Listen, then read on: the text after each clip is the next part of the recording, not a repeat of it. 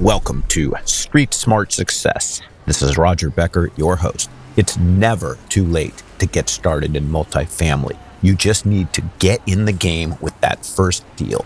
Today's guest, Jeff Greenberg, CEO and managing member of Synergetic Investment Group, did his first deal when he was in his mid 50s and learned quickly what and what not to do. He has had amazing success with C class value add deals in Texas, and he's now moving on to help other investors vet sponsors and deals to leverage the attributes of real estate for their own financial stability.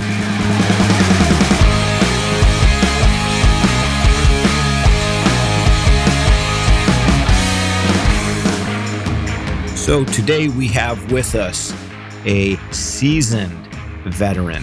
He is not a Johnny come lately to uh, multifamily or student housing and syndication by any stretch of the imagination. Uh, he's been doing this a while and has been rather successful. So today I want to uh, welcome Jeff Greenberg, who is the CEO and managing member of Synergetic Investment Group and a number of other things we will probably cover. Jeff, thanks for joining me on Street Smart Success. Thank you, Roger. It's my pleasure to be here. Yep. So I know you're in Camarillo now, and I see from your profile you went to Cal State Northridge. Are you were you did you grow up in the Valley? Where, where are you from originally, and what was the uh, progression of of Jeff Greenberg's early life? Well, I basically grew up in in West LA, at least from the fourth grade on. So it's on the you know the west side of uh, Los Angeles, close to Santa Monica that area over there. And where were you uh, before fourth grade?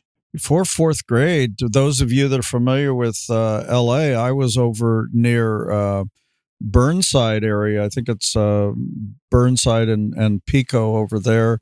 Uh, it's on the, the, south side of Pico. Um, that's where I was from kindergarten till uh, till the third grade. Yeah, well, I'll be the only guy to maybe in the last 10 years of it that will ever ask, where were you before kindergarten? yeah. Well, before kindergarten. Yeah. Well, that before kindergarten, I was still in that same location. Before that, I was in uh, my mother's womb, I'm afraid. I but, see. Uh, well, you know, I, I ask because you know, a lot of times, you know, people are from like from LA. They're originally from the East Coast or Midwest or something and escaped. So that's why I ask. Well, I'm I'm afraid my uh, mother actually was a native from Los Angeles as well. So I'm second generation, which is very unusual. You don't find too many people. My dad was from Colorado, though. He was from Denver. God, it was from Denver. Wow, and that that was back then. That was a cow town. Mm-hmm. Yeah. Well, I mean, so, and you went to school in Northridge. And so when you went to school there, were you commuting from West LA or were you living out there? No, I was living in uh, Van Nuys at the time. I actually had a house in Van Nuys. Got it. House in Van Nuys. All right. And then uh, how did you wend your merry way into the uh, real estate business?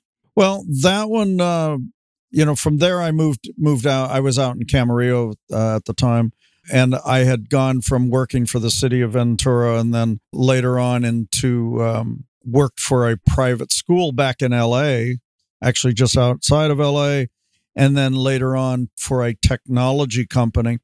But uh, along along the way, I guess probably about 2005 was when uh, I was actually going through a divorce, and uh, a friend of mine started talking about real estate while we were on a hike.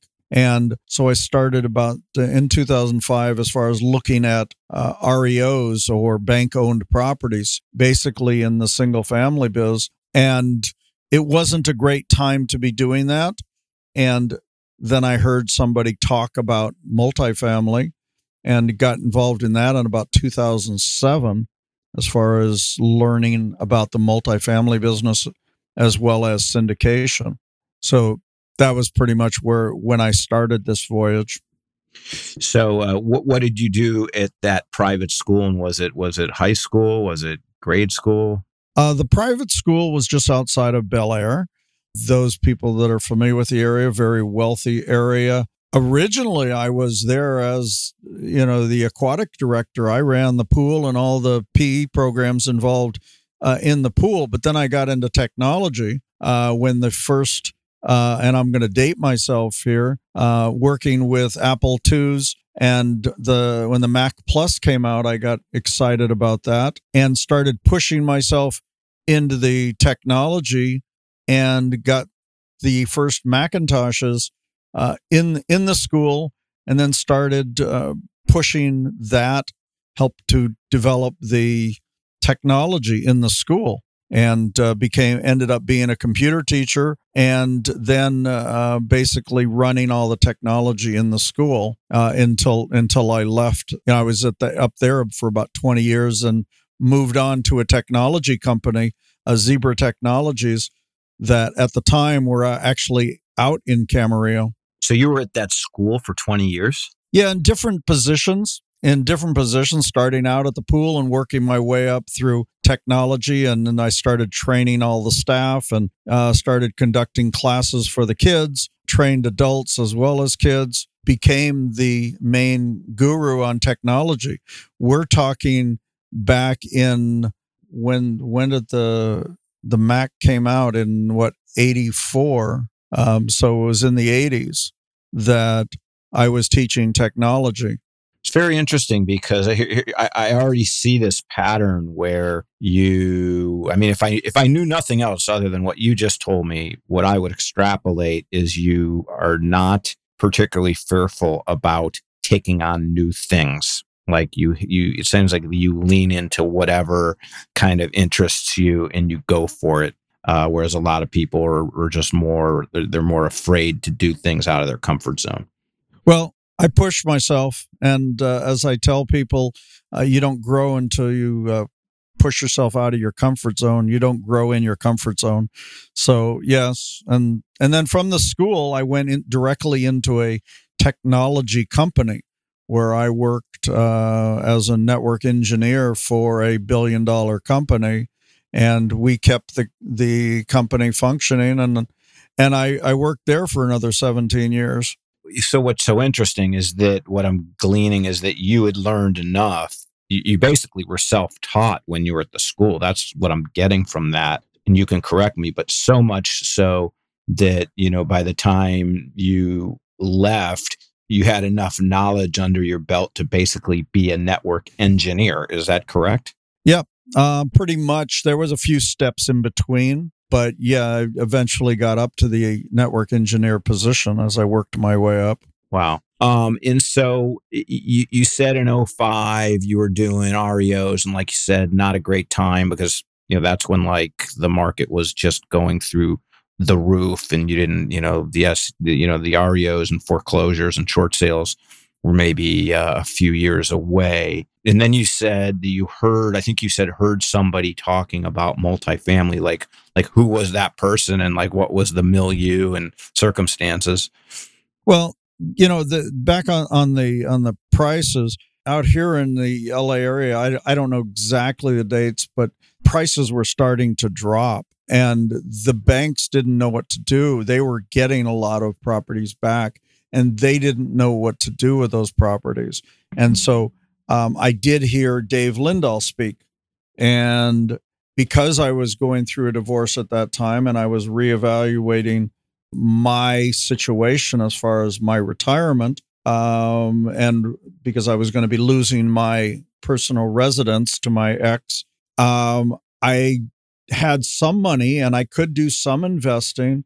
But when I found out that I could actually use other people's money to invest in real estate, I decided that was the direction I needed to go because I had limited funds and I was in my mid 50s and didn't have the time to, you know, start from uh, you know the the single family to the duplex to the fourplex and work my way up slowly. So I knew I had to accelerate it and using other people's funds was my ticket out. It's so impressive. I, I'm just blown away by that. I am uh, a year away from being in my late, uh, being in my late fifties is a year ago. if you follow me. So, and I, so in other words, I'm not much older than mid 50s. Let's call it five years. And I just, now I've, I've got, you know, I have a different path. And so I don't have a gun to my head, but I'm not so sure even if I did, I would have had the, the, the courage, the chutzpah to do that. Like that is, that, that is like unbelievable. And I understand your need at the time, but wow, because it's not a, it's not an easy thing to do. So like, so how did you get started? Like, what were the first steps? Well, I did go through programs with Dave, Lindahl and had my mentoring uh, through his different programs. So I started that way. Um, there were very few podcasts at the time. There was the real estate guys, uh, the real estate radio guys, and I did listen to them, and I actually did become part of their program as well. They were out of San Jose at the time. Um, and it wasn't for another couple years that I that that bigger pockets has had just start coming around or I heard about bigger pockets. So getting into bigger pockets, I was learning. But for the most part, bigger pockets, all they were talking about was single family homes, fix and flips, you know, the BRRRR method, you know, house hacking. You really didn't hear much about people talking about multifamily, at least large multifamily. It was all small stuff they were talking about. And so from there, I started to get a reputation and people were having conversations with me. So I was finding investors that way, but I, I really wasn't learning uh, about it. So it was mainly going through, you know, and learning from uh, Dave Lindahl and going out and getting it done, you know, figuring out myself. So, what was your first multifamily deal? The first deal we did was a 20 unit property, and uh, it was probably too small to syndicate, but we did. Uh, we had to raise 350 uh, grand for it. But the nice thing is, well, I mean, the, I guess the good thing and the bad thing. Um, the good thing was that it was a three year old property. It was not an apartment. It was actually five fourplexes, but we treated it as a uh, 20 unit property. But because it was new, it was 100% occupied, uh, and they were already paying their electricity. What we didn't realize was there was not a lot of value add to significantly raise the value of the property was very difficult. Where was it? It was in a town called Harlingen, Texas. It's outside of McAllen, between McAllen and Brownsville. If you're familiar with the west, the west side, or I guess I call it South Texas, but it's in the Rio Grande Valley of Texas. You know, I'm up near Oakland. I'm in a little town called Alameda, right on the other side of the bay from San Francisco. Into most people like me, towns like that. Well, most people like me would never have heard of those towns.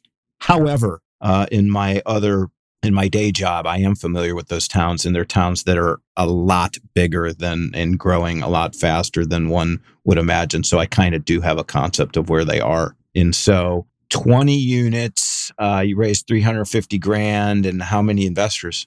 Uh, we had about 12 investors, I think. Got it. What year was it? That was in 2010.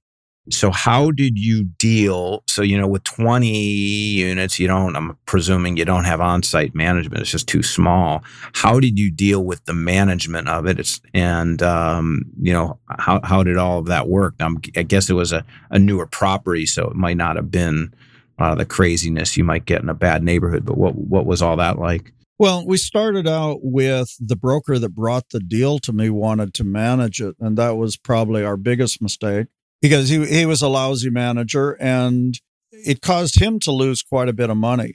The property was about 35 miles away from where he did his business. He was he was lousy at creating systems. He was lousy at delegating. So every time somebody had to come out to the property to show the property or to collect rents or something, he had to be there and he was losing money because he wasn't getting his job done. And so even though I still consider him a friend, I had to fire him. And that was probably the nicest thing that I did to him, even though he didn't think so at the time. But it was not, it was not a good thing for him to be doing that. And so we fired him, one, because he was really fumbling at it, but he had also started to get in inappropriate people into that quality of product that we had. And at the time we fired him, which was late, we should have fired him a lot earlier. We had six of the units were vacant, and we finally, you know, that was kind of the last straw. We did not fire as quickly as we should have. We should have fired him a lot sooner. How long did it take? Um, I think I think we had him. Um, I don't remember if it was a full year. It it might have been. I mean, in the beginning he was doing fine, but later on it got to be where since he had to drive so I mean 35 miles, you know, I mean it's still, you know, 45 minutes an hour of his time every time he's going out there plus the time there and the time back. But he started putting anybody in there that came in with a deposit and he didn't care what the application said if they were qualified or anything. He just was putting, you know, anybody in. And so the quality of our clientele was going down quickly. Why did he even want to manage it? I believe it's an ego thing. Hopefully, he's not going to be listening to this, but uh, he's he's one of those people that are very independent. He thinks he can do everything.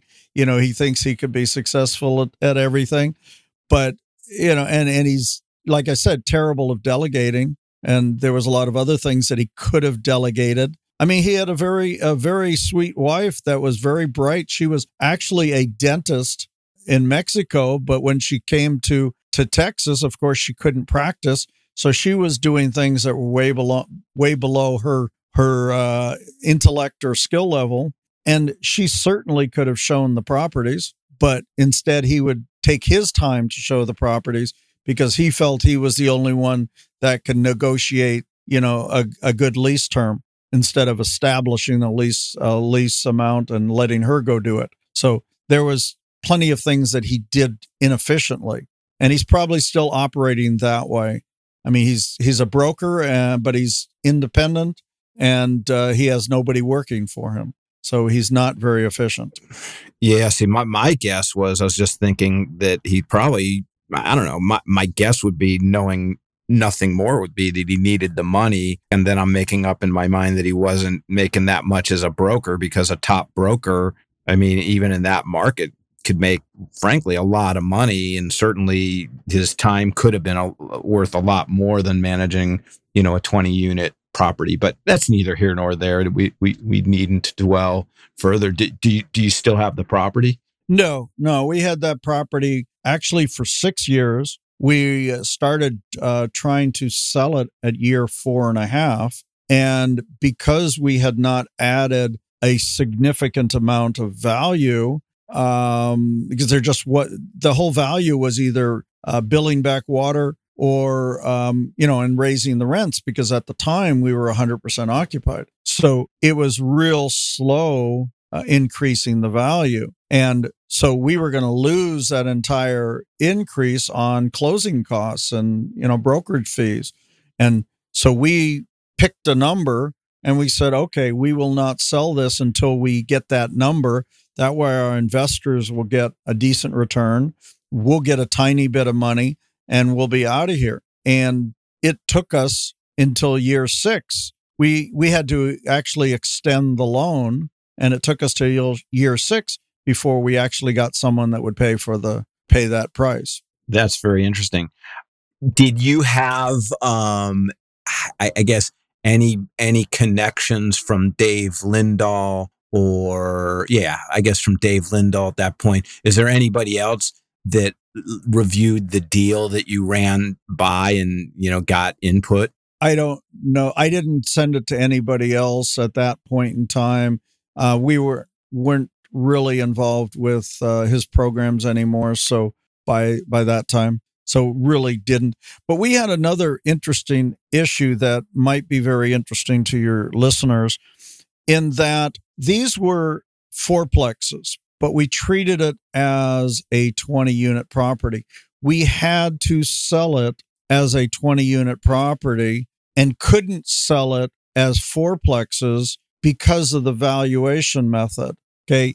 The as a commercial property, it's valued based on its NOI, its net operating income. And we were able to get, you know, our value based on that. If we sold it as individual fourplexes and it was going to be valued on the comps, the only comps that were in that little neighborhood that this these were in, there was about 20 20 of these units in the neighborhood. The only ones that had sold in years was 3 units that were sold on a foreclosure.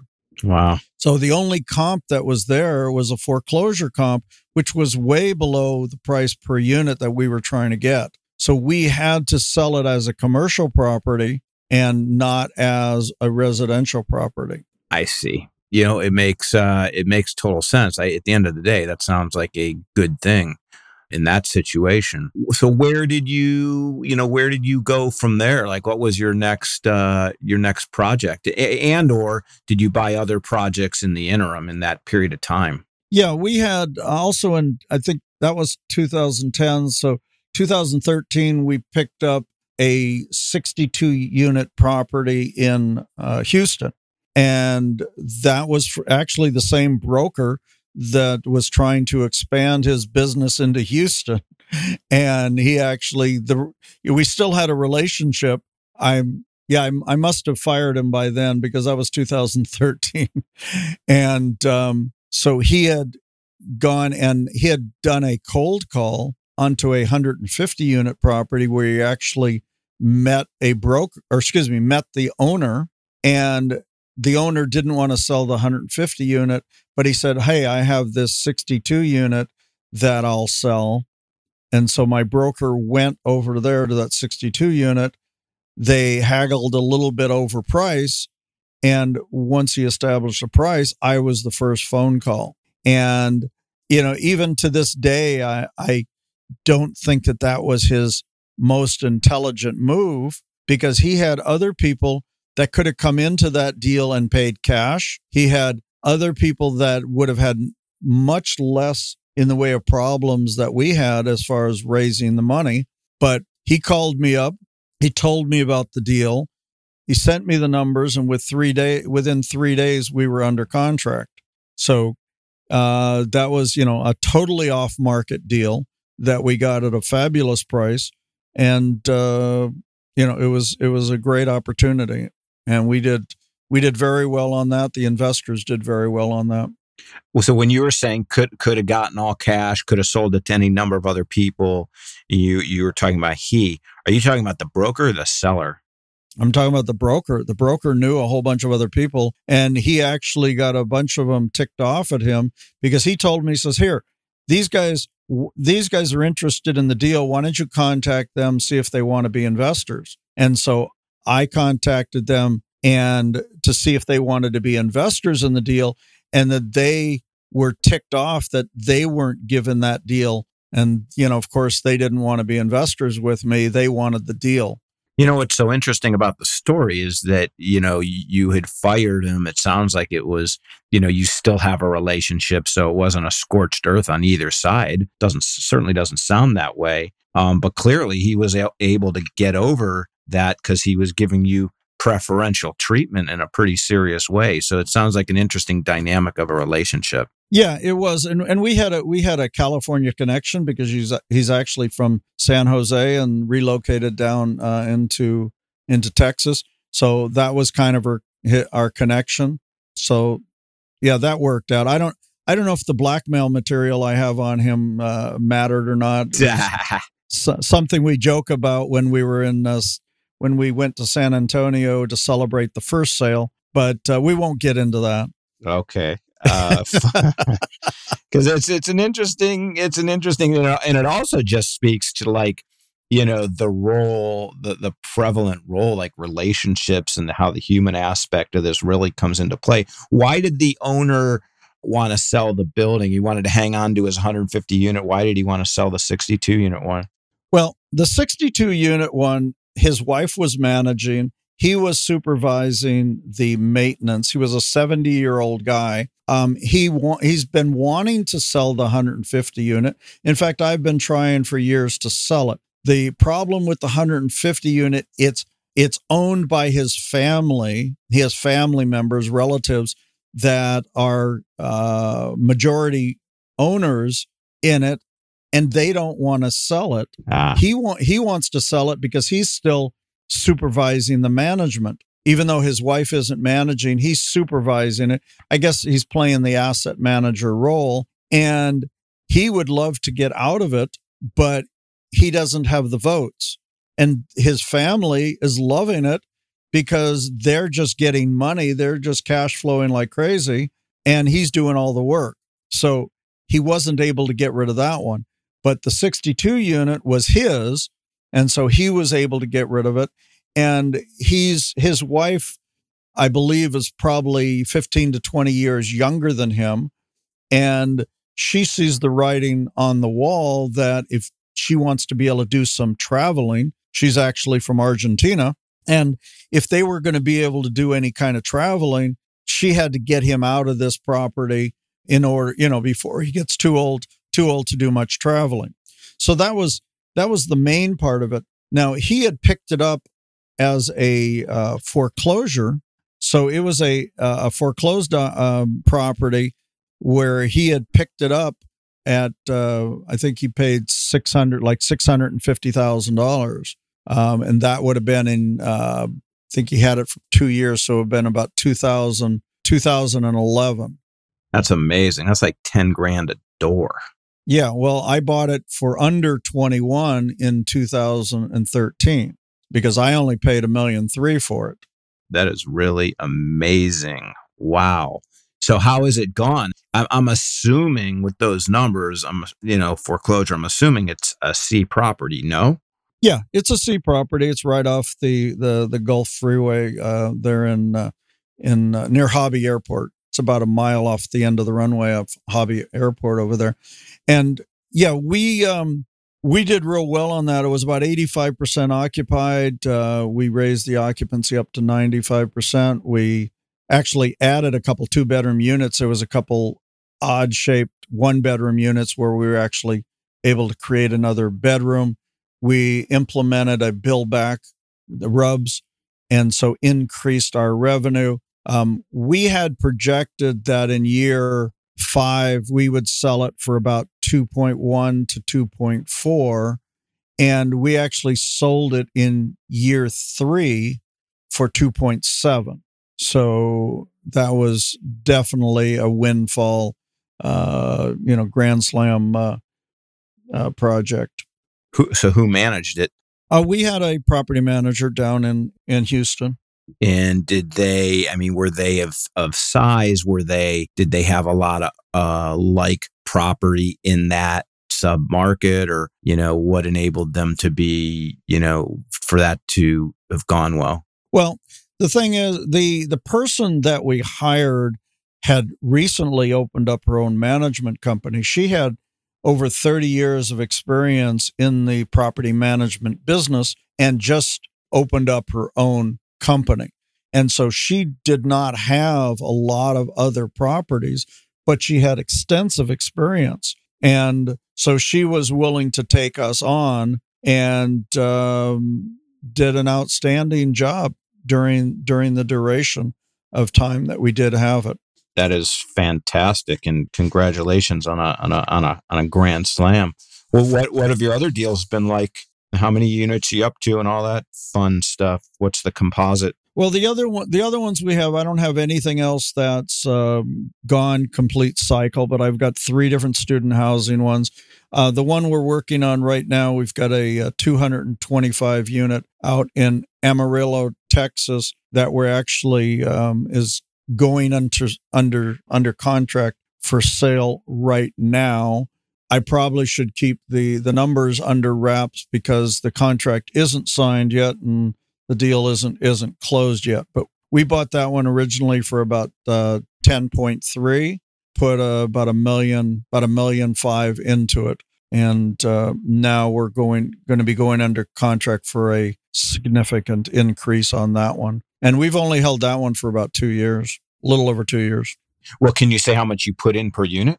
Um, whatever that works out to, as far as about about 1.5 million is what we put into it. So I don't know what that works So sounds like to. almost 50. Sounds like uh 50. It sounds like 15 a unit. Uh, no, that's about 6.6. There was 225 units. Okay, so 6.6 thousand. You mean Uh, yeah, six and six. Uh, 6,600? 6,600 about in each one, which is kind of um, deceiving because there were some that we were putting eight in, some putting less in.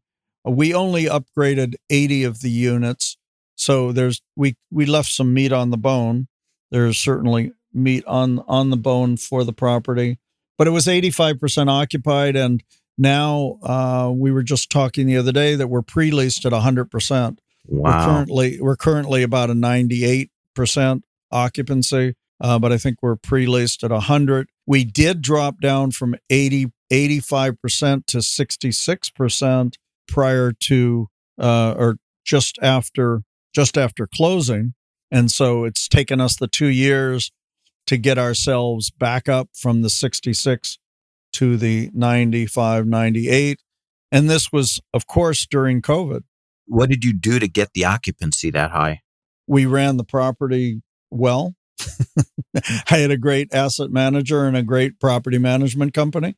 We created a community, we trained the staff. We, you know, of course, upgraded the 80 units. We put a lot of work into it. We did a lot of marketing. Uh, we had people going out to the companies, different companies, and you know, talking about the property. Uh, we we just marketed the hell out of it. The team just uh, was awesome, and uh, the amount of work they put into it, uh, and are still putting into it. You know, at this point, it, it was my my team. I I can't, you know, take take uh, credit for it except for bringing the team together. And how, how many people are on the team? Well, depends on what we're talking about as far as the, the team. Um, the the you know we have the on-site staff. I don't remember what we have. I think we have three in the office and probably three, you know, uh, on the ground. But the management company was the big thing, as well as my asset manager. Uh, who, my asset manager actually introduced me to the management company, which again was another company that had just started out. So I've seemed to have been doing very well with companies that have that are just starting out but have a ton of experience. The owner of the company worked for I don't know if she worked for 20 years, 20 years for uh, one of the big ones uh, was it Greystar and then the the daughter worked for about 12 years I think for Citygate, you know, which are big property management companies and and branched out on their own. And I believe we were the first property that they that they took on, which we were concerned how the lender would be, you know, uh, as far as with them. It just so happens that the lender had worked with them on an worked with the the the personnel, the the owner, with you know a different company when she was working for the other property management company, they had worked with her on another property. So they knew her, which they, when we were going to change management companies three, three weeks before closing, they were fine with it. So they took a gamble on it. We took a gamble on it. And, uh, uh, we wouldn't have been as successful without them. Sounds like like the pieces just fell into place. When you say like people, you know, team, whether it be the property manager or leasing agents, were going to companies, what exactly does that mean? Like going to somebody and saying, you know, you- this is a place for your employees to rent an apartment. Like, what exactly does that mean? Absolutely. I mean, going into the companies and hey, you know, here, you know, uh, we're under new new ownership. We're fixing things up. You know, bringing in brochures, uh, talking to the people about how we're building community, putting on community events. Of course, before COVID, just letting them know what we're doing and say, here, can we leave these brochures with you? You know, bringing something, you know, bringing some gift to the office staff, just anything so they will think of us. You know, if they bring on a new employee who's needs a place to stay, just so they're going to be advocates for us.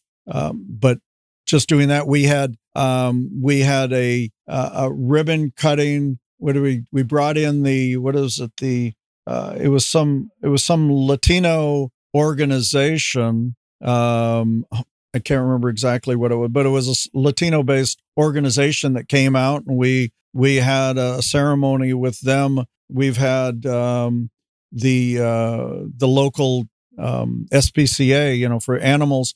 We had them come out to the property and and we had an adopt a pet kind of thing where people were able to adopt pets directly there without paying any fees and just different things that we would do to get our get the attention you know on the property and i think we won won an award uh, some property award for the from the city um, just putting ourselves out there as much as possible you know so the community would get to know us so, in terms of like those activities, you know, the pet adoption, uh, ribbon cutting, these kind of things, were were those uh, put together generally by your on-site people, leasing people, or the property management company? Well, between the property management and our asset manager were the were the brains to those type of things, and then of course the on site on uh, staff people, on site people were the ones that had to carry it out. But a lot, you know, it was a lot to do with the management company uh, and their their creativity and and helping the staff out. A lot of the staff that were in the office, or at least our on-site manager, has been on the property a lot longer than we had. But one of the comments that she made to us and to my management company is that she was all excited to work for us because she had never received any of the kind of training that she received from this management company. The whole thing is is to bring people up and help them out in their future and you know they're going to do the best job that they can and and support support the team. And that's what we've created is is a community that people enjoy coming to work and doing the best that they can. When you talk about Jeff, you talk about your asset manager. Is that uh, an employee of yours, or is that somebody that lives in Amarillo that you pay to manage the asset? Who, who, like, how does that work? Okay, the asset manager on this, I brought her in, and her thing was she did not want to be an employee. She was not going to be an employee that so we brought her in actually in uh, to our GP team, and so she is a very important part of our team, and that was probably the best decision I made because uh, she is a much better asset manager than I am, or that that I would be. And then also she introduced us to the management company as well because she had worked with them and uh, so we ended up going going uh, with that management company.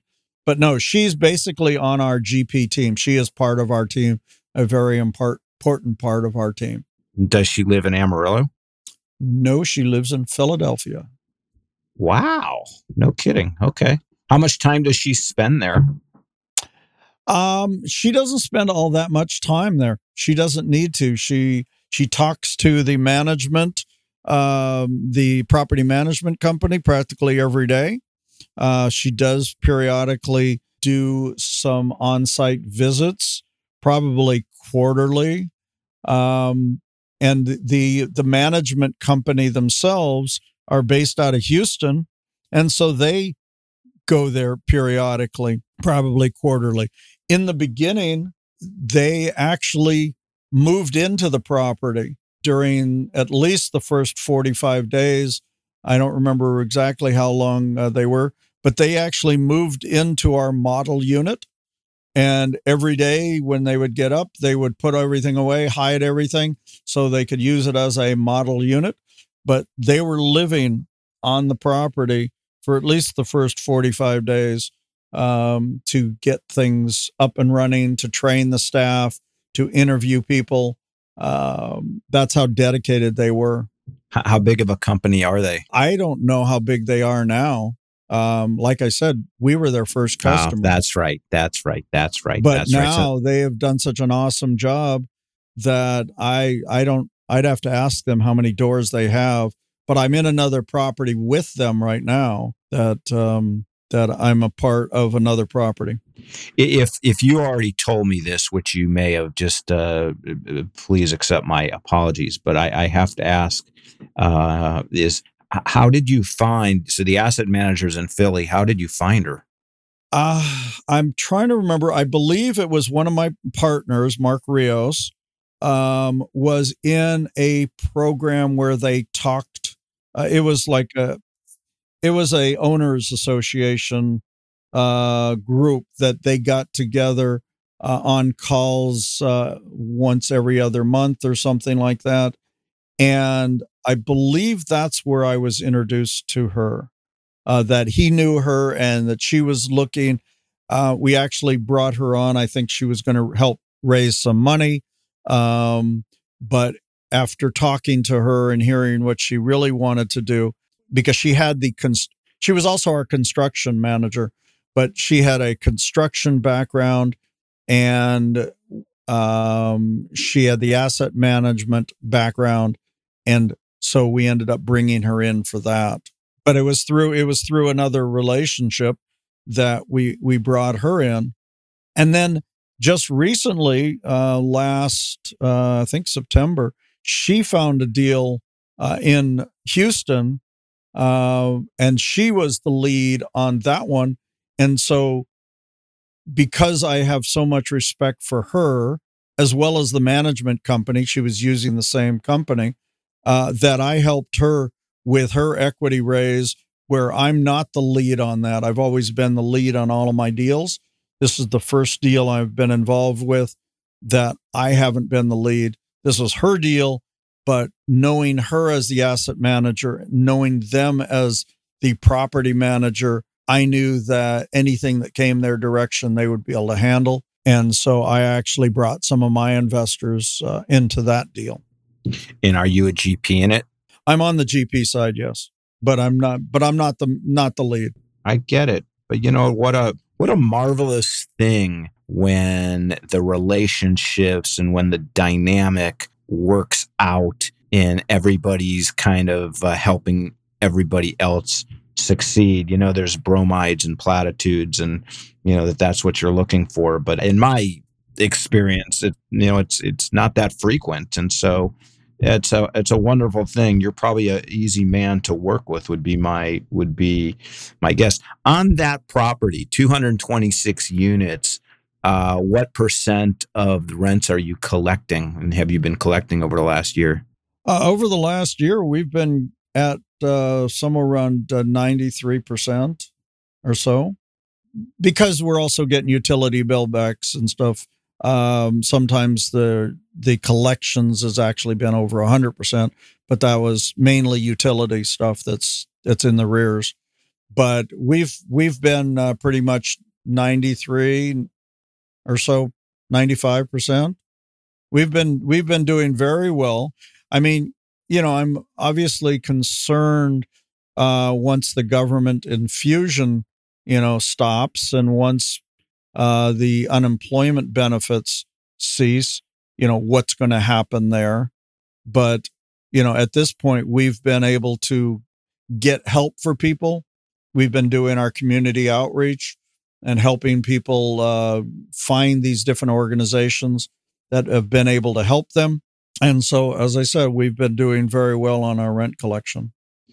Yeah, it is going to be really, really interesting on a on a national scale. Kind of like what happens when the when the spigot gets turned off, or the spigots plural. What kind of what kind of financing do you get? Uh, we we got bridge financing on that, and as I said, we're we're selling. We have a choice right now that either we're going to sell it. If if that doesn't work out, um, we are going to go get some agency debt on it because we are on a bridge a bridge loan that we've got at least uh, at least another year on, and um, so we'll we'll decide which way we want to go because we could get a majority of our investors' money back and hold on to the property for a while, or we can just uh, sell it and go on to the next project. I see. Um, what do you think uh, is going to be the next project? Well, I've changed my focus. So my focus now is going to be less so as an operator. I am looking at more of raising money for other high quality deal sponsors. And that's why I was willing to go in uh, to this other deal where I jumped in as a an equity raiser for her deal. And I'm looking for more of those. I'm looking for more uh, experienced quality deal sponsors that could use, you know, a couple million here or there, and I can help bring my investors in. But I am looking for seasoned uh, deal sponsors in order to uh, align with them. So, why the change? Well, I'm up in the years, and my time is uh, more valuable to me than a lot of other things. And so, this is the part that I enjoy the most: is working with investors, uh, bringing investors in, working with deal sponsors, and essentially doing all the work up front as far as my due diligence. But daily operations or asset management uh, is not so much something I enjoy. Uh, I like I said, I enjoy working with investors, helping investors out, answering their questions, as well as helping them get into good deals. Uh, there's a lot of uh, high net worth individuals out there that uh, are doing their own jobs. They don't know how to find good investors. And I get that question all the time. How do you find the good deal sponsors? What do you need to do to qualify them? And that's something I feel very comfortable with and can help people out doing that. Very, very interesting. Wow. So, uh, kudos to you. I mean, what you've done for yourself in the last, you know, 10, 15 years. You've really, you've really made it happen. And you've had, you know, I could say luck and, you know, luck is part of it, but inevitably, you know, you put yourself in the right position and did you know more right things than wrong things to be uh, in the situation that you're in well i so much appreciate your time and have really enjoyed our conversation jeff. How, would one contact you if one were so inclined? Well you can find me at jeff at synergetic.ig.com and my web address is, is www.synergetic.ig that's s-y-n-e-r-g-e-t ICIG. And if you if you're interested, I have uh, something I can uh, give out to your listeners, uh, which is a little is questions that you need to ask a deal sponsor uh, if you're interested in going into passive investments. So that people can get at sigcre uh, dot com slash sponsor. Oh, that's fantastic. And uh, I've got like 40, 46 questions to ask a deal sponsor uh, for passive investors. Oh, that's enormously helpful. That's S-I-G-C-R-E dot com slash sponsor. Yes. Well, thank you again. I, I, I really, really appreciate it and look, look forward to circling back with you. Well, thank you very much. This has been a great uh, a great time. I've had a great time uh, going back way back. Um, but thank you very much. All the way to your mother's womb. All the way back to my mother's womb. All right, Jeff. Thanks a lot. Talk thank to you, you. soon.